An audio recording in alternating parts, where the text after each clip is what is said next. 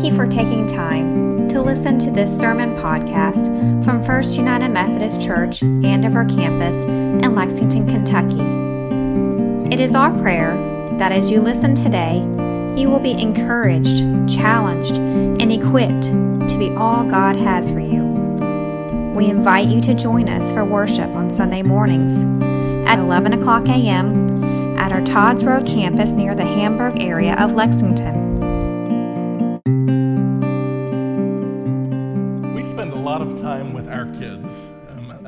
I, think you can resonate with that. You, you kind of have to once you have them, right? Like, especially when they're little, you just got to spend a lot of time with them. And so we, we try really hard to create great experiences when possible, right? We want it to be uh, out of the mundane, to have something that they will remember um, and, and can draw upon the rest of their lives as these fun times with mom and dad, right? Or these formative times with mom and dad, or these special times.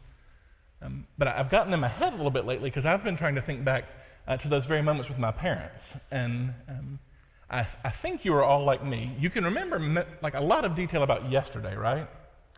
But you can only remember glimmers of kindergarten. You don't remember what happened every day and who your best buddy ever. You might remember who your best buddy was. Some of y'all have the same best buddy from kindergarten, don't you? But but Bree, that is awesome that you do. Um, but but most of these are kind of uh, a little clouded, right? You can't recall uh, every moment. You can, you can see the occasional highlight. I remember Mrs. Moy, my kindergarten teacher, but if she walked up to me on the street right now, I would not recognize her. Um, I can remember that we learned to read, but I don't remember how. Uh, before kindergarten is even foggier, right? Um, these kind of birth to four year old. I know there are lots of things that happened in there, um, and my parents invested heavily in me, but I don't remember most of them, which makes me feel good on the days that I'm not the best parent for Parker, right? Not all of this is in the like uh, memory bank that she'll draw everything, but um, it, has got me thinking like, what is what is a good use of our time, and, and, what are the things that she will most likely remember? And it's got me thinking that even for our church, like, uh, what does it mean to invest in our littlest kids in faith formation, uh, knowing that at some point, you know, we're going to send them off to college um, we're going to send them into their lives, and uh, what are they going to remember and what's going to have shaped them? And I've, I've looked back to try to remember what I experienced. I'm a cradle Methodist. The Fosters had me in there, I am sure, before everybody was settled in the hospital. We missed maybe two Sundays a year. We went my whole life to Jarvis Memorial United Methodist Church. I remember virtually nothing about the first like six or seven years of worship, right? I can begin remembering early elementary, like uh, the smells and the presence of my mother and uh, some of the sights and sounds. But before that, I don't have a whole lot of uh, memory of the church. And so I began to interrogate, like, what, do, what, what, are my earliest spiritual memories? And they're not from the church, they're from at home. That's a whole other sermon. We'll preach a whole other day about uh, the home as the primary source of discipleship for our kids. Uh, but it's got me thinking about what is the most vivid thing we leave with our kids? Because for me, it is a, a prayer that goes, uh, Now I lay me down to sleep. I pray the Lord my soul to keep. If I die before I wake, I pray the Lord my soul to take. Some of you have some lines after that. That's the only lines we had. You amen at that point, and your mom turns off the lights, pulls the cover up, and leaves the room, and you're supposed to go to bed. It's a beautiful uh, intention in that prayer, right? Um, when you're a kid with a vivid imagination and time to just lay in bed, it can lead you to some dark places and it can become scarier than the monsters. Um, is God going to answer that prayer? Because I know, I, by this point, I know uh, there's two places my soul can go, right? It can go with God or not with God. And from what I've seen in the cartoons, not with God is fiery. Um, and so I would sit and ponder uh, am I good enough? What a weight to put on a four year old or five year old. Am I good enough, right? Uh, that's a hard enough weight for a 40 year old. Um, have I done the right things? And this prayer, you know, morphed over the years, but basically for much of my childhood, the prayer was, Dear God, make sure I go to heaven if I die tonight. Um, I won't do that thing ever again. Just, I promise, if you just let me go to heaven, if I die tonight, I won't ever sin like that again until tomorrow when I sin like that again, right? Uh, but that prayer has stuck with me and has shaped my understanding of death. Much of what I was raised around is uh, death happens, and you go to heaven or you go to hell. And hell is uh, a fiery place with a horned devil uh, where you just literally uh, sit in burning flames for the rest of eternity, right? Uh, the eternal torment of the damned is what they call it in the academy. This is the picture of hell I got. And the picture of heaven, I'm pretty sure I got from Peanuts. Um, like cloudy floating up in the sky, Caucasian God with a long beard uh, who met you at a uh, uh, kind of gilded entrance to heaven, and you hope your name was on the list so you didn't fall through the trapdoor down to a fire hell. That's a lot of weight uh, to put on the prayers of a kid, right? It's a lot of weight to, to think about um, how it, uh, what it means and what the implications are. And, and that was pretty much it for the next 20 years of my thought about death. Um, whenever a family member would die, I'd see people crying and grieving and weeping, and I'm just thinking, like, yeah, it's sad they're gone. Are they in heaven or are they in hell? I wonder if they did uh, the right things, if they uh, made it there.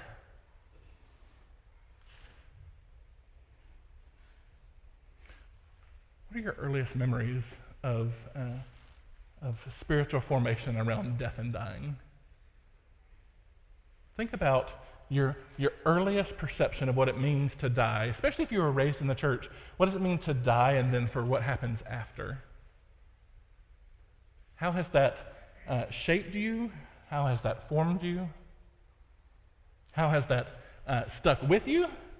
How has, have you pushed some of it aside and said, I'm not going to I'm not going to approach it from that lens anymore? What, what are your earliest memories? And now, what does it mean for you? If you were to, um, to think about what you wanted uh, to happen immediately after your death today, what do you anticipate is happening? What do you think uh, will happen here on earth and in heaven and in between and whatever all is going on there? What, what do you think happens? Is it shaped from a childhood prayer or for some sermon you heard or from a book you read? Is it shaped by uh, Kirk Cameron and his uh, team going out and telling you the different ways to not burn in hell? Is it shaped by somebody who told you about love? How is, how is your understanding of what happens after death shaped? What do you hope people say right after you die? Because you know we're full of sayings around death, right, Darren? If, if we have a visitation, uh, good Christians come filled with pithy statements to make each other feel better, right?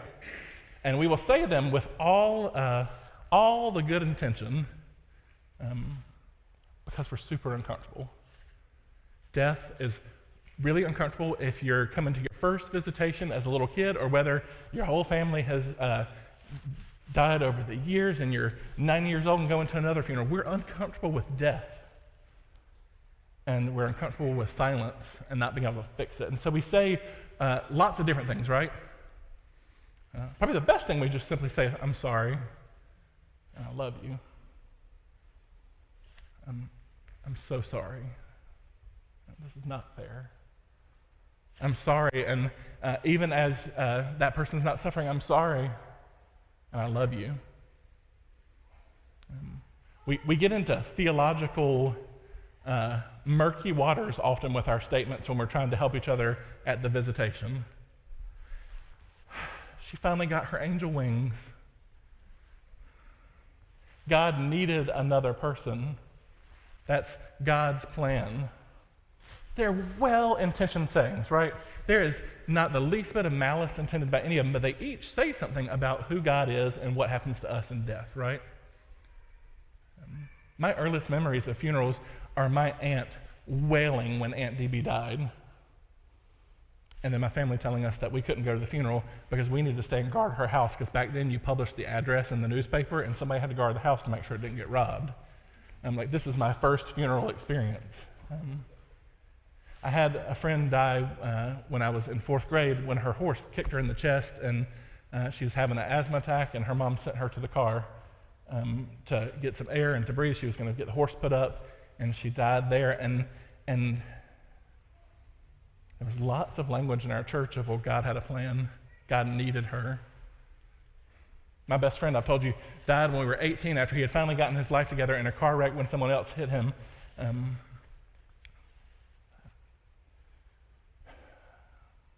did God need him? What happened? Had he said the right prayer?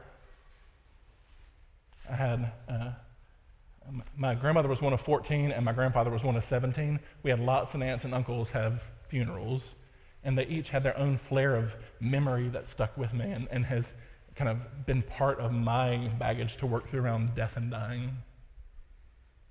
What is your, uh, your baggage? What are the good things that have shaped and formed you, and what are the, the things that you have to kind of shake off? We're in this series on dogma, doctrine, and belief. Uh, dogma being those things that are absolutely essential beliefs to be a Christian. Doctrine are those things that we can kind of negotiate around, and like your church might have a little flavor of it, and this one might have a little flavor, but we basically believe the same thing. And then belief is the things like, for you, it really doesn't matter what you think about this thing. We can all just be fine, right? Uh, and, and I got the chapter on uh, death, judgment, and eternity. We don't talk about death, judgment, and eternity enough in the life of the church. I find it a fascinating topic. We've done grant research uh, around grief and lamentation, um, but it's a hard topic to talk about because we don't. And so we don't have a common language often, and we're shaped by uh, our folk theology, the things we're raised in, and we're shaped by TV. And uh, if, if you're part of a certain uh, stream of the church, you got shaped by Tim LaHaye and the Left Behind movies. And if you were part of another stream, Kirk Cameron and his uh, Did You Break the Ten Commandments stream, uh, there's all these things that come together. And then we come to Scripture, and there's no one good story that I can read you and say, here's what happens. We can take any of the readings we've done today and we could preach a sermon on them. We could take uh, dozens of others and say, this is exactly what happens after death, and then we'd contradict ourselves. Uh, scripture is full of a multifaceted presentation of death and judgment and eternity. And so we can ask what the church has believed throughout time, and, and we believe it because uh, we say it every week. Uh, after we have trugged through the Apostles' Creed about Jesus, because that's the long part, right? We, we, we catch our breath after uh, Jesus and we go, and I believe in the Holy Spirit the Holy Catholic Church, the communion of saints, the forgiveness of sins, the resurrection of the body, and life everlasting, right? We, we kind of get that last breath out and jump through the communion of saints, the forgiveness of sins, the resurrection of the body, and the life everlasting. We, we jump through this communion of saints that is uh, pointing us to that there is something bigger when we die, that we are participants in the church still, and that we participate somehow with the church throughout time, that we are part of this communion. At Sunday school, we talked a lot about mystery as an answer for, so how does that work? Because if I tell you that we're part of the communion of saints, surely the next question is, so, so how is that, right? And I don't have an answer.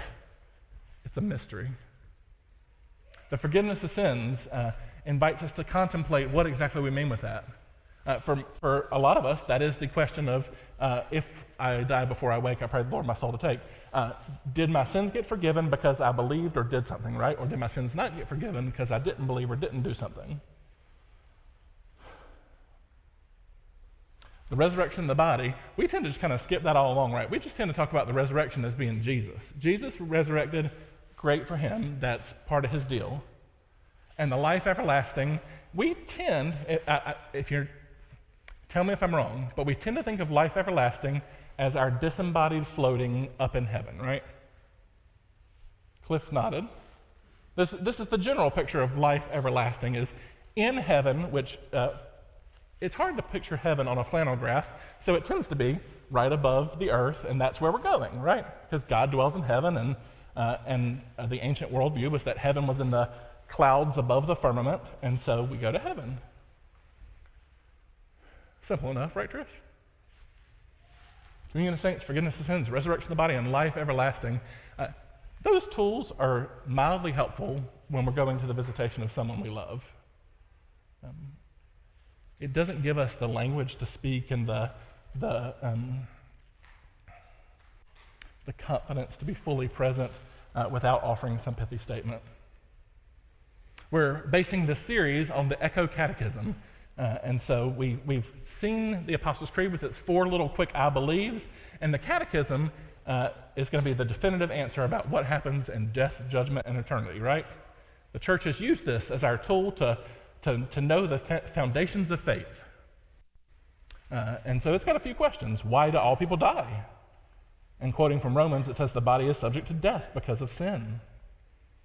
What benefits do believers receive from Christ at death? And the answer is the spirit of the righteousness are, the righteous are made perfect and are with Christ when they depart. They wait the day when the body will be imperishable in glory and power.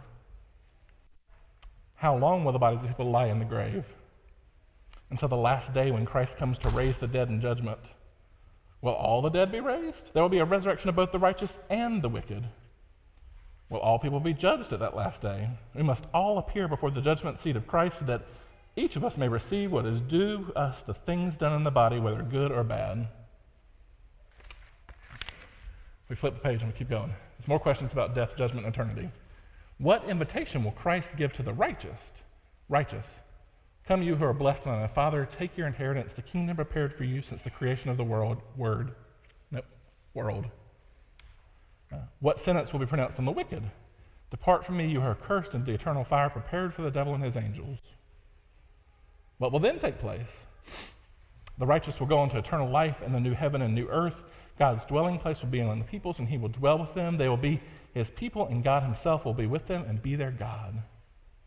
And how will eternal life be different from the old order? God is making everything new. There will be no more death or mourning or crying or pain, for the old order of things has passed away. There you go. You're ready for your next visitation, right? Whew. I'm sorry your aunt died, but the dead, the dead in Christ will rise again. That, that's the appropriate look, Marcy. That is a, that's a weird uh, tool at your next visitation is the catechism questions, right? What happened if they were wicked? Well, this is what's going to happen. So the catechism gives us some things to ponder, but they're not the best tool for your next visitation. And it doesn't begin to broach some subjects. Y'all, church likes to think we become angels Hebrews and the Psalms tell us that the angels are a whole different order. We stay people, angels stay angels, and that's how it's going to work. But it's really comforting to talk about wings and, and kind of flying with God, right? I get it. And, and we'll pray things and say things that we wouldn't actually write if we were writing like our thoughts about death. Um, we, we can read this question that talks about judgment and says that the, the wicked will be perished into the flames of fire, or whatever it says. Uh, but then we can easily flip to another scripture that says, all will worship and glorify God in the final days. So, what do we do with death, judgment, and eternity? I want to tell you the things we can hang our hats on as agreed upon as dogma through the church throughout time, and these are going to be our tools, our, our things to hang our hats on, okay? At some point, we're going to die. Okay? Carrie's laughing. I mean, unless, uh, unless Christ comes in final victory uh, before you die, we're going to die. Dad used to say that a lot when we were kids. I'm ready for Jesus to come and take me away. Uh, I hope he comes now. I mean, I, would like to have more life with you, but I'm ready. Uh, but, so we're going to die. We're going to die. And at that point, at that point, we're going to uh, hopefully have a good Christian funeral, and uh, your soul will be commended to the care of Christ. And right now you're thinking, what does that mean, right? What does it mean for your soul to be committed to the care of Christ? Uh, I reread the chapter in my seminary book on this the other night, and it was 170 pages about what happens in that moment. Do you want me to read all 170 pages to you? Trisha's like, not a chance. No. Cliff Notes version. The Cliff Notes version is it's a mystery uh, we, we are told that we will go rest in Christ. That as our body is committed to the ground, ashes to ashes, dust to dust, our soul goes and dwells with Christ.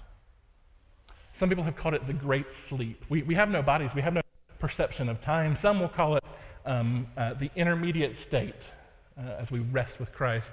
Uh, but we know that we go with Him and we, we hear this in all sorts of places in Scripture, uh, from the, the, the, very moment at the cross where Christ offers the criminal uh, the invitation to be with me in paradise, uh, through Revelation where it talks about the dead uh, resting in Christ. So our bodies are committed to the ground and we go rest in Christ, and I can't give you a whole lot more. Because in some ways, uh, the, the, the picture is of uh, us just kind of waiting in a, in a timeless uh, expectation of the resurrection.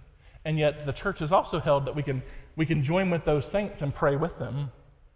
We can uh, actually bring our intercessions before people. The Catholic Church uh, does a, a, great job of, of pointing to uh, the saints that have gone before and can intercede on our behalf to Christ.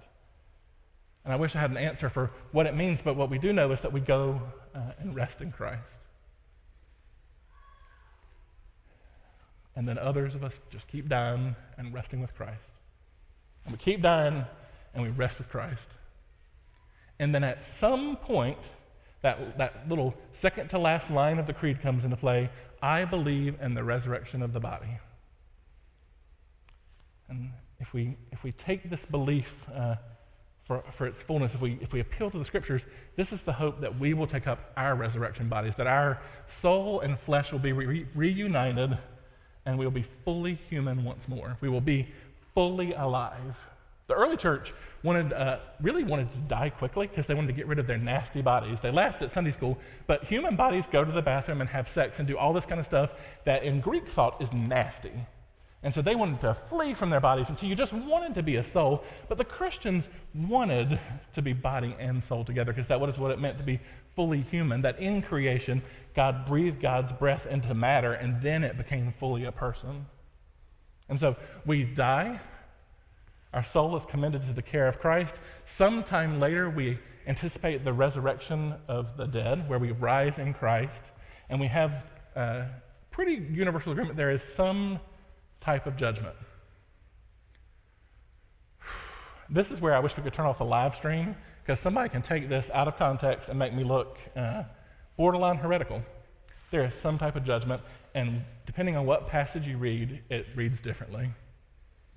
Um, some of Jesus' sayings are uh, we're going to separate the wheat and the chaff, right? And some of it's going in the fire, and some of it's going into the marketplace. Uh, others are, um, some of you think you're good, and you say, Lord, Lord, I'm not going to recognize you in heaven. But some of it seems to be an invitation to all. We've, we've seen the church from its earliest days wrestle with uh, what, what, what does it mean for the wicked? Is there a chance after you die? And the church does not have complete agreement on what happens after we die. The Catholic Church will talk about purgatory, this, this time where you can go and uh, literally purgate the sins from your life and enter into uh, the final resurrection with Christ. Uh, some folks will talk about uh, Christian universalism, that Christianity matters because of our life today, but Christ has come for all people. Uh, the, the, desert mothers and fathers often thought this, and if you read the, um, the Chronicles of Narnia or any other C.S. Lewis books, he thought that uh, God's full love would be on display when eventually all people were brought to him that uh, God couldn't be fully loving to cast us in into eternal fire. And so I wish I had a this is exactly what happens at judgment. We can, we can lean into God's character. We can explore God's love, but, but there's this moment. Um, and then there's uh, life everlasting. Darren read from Revelation 21. It is uh, literally out of my Bible. My Bible stops at Revelation 19 because that's the passage I so often came back. I was like, no, look, we don't stop in cloudy heaven. We stop in new creation when heaven comes down to earth and God dwells in our midst and we are in our full bodies and we're by the tree of life and we live in this place where God's presence is so strong that we don't even need the sun. But that's the picture of hope that, that, that ends our scriptural text, that calls us back to that first garden of creation. And it's the hope that, um, that I hope you take and go forth with. That for all we can explain about what it means to rest in Christ, for all we can explain about what the judgment scene looks like, this hope of a time when there is no more pain and no more sorrow and no more tears, a time when death is gone, and a time where we dwell fully in the presence of God. It's the hope that sustains me.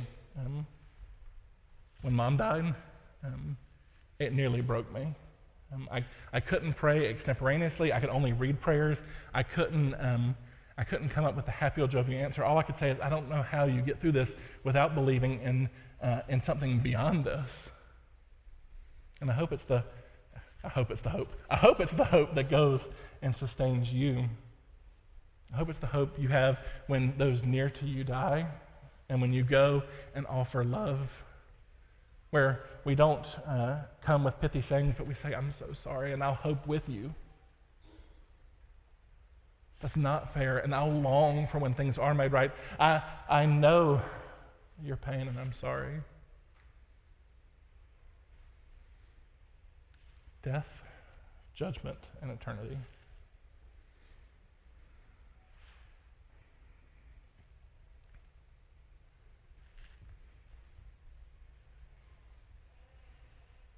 I want to preach a whole other sermon, but I'm not going to. Okay, Carrie? I won't preach the next sermon.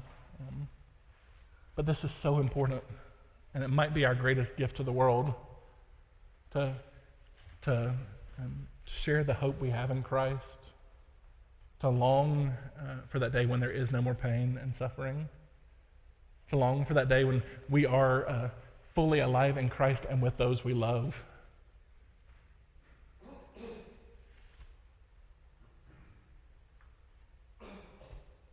Amen? Would you pray with me?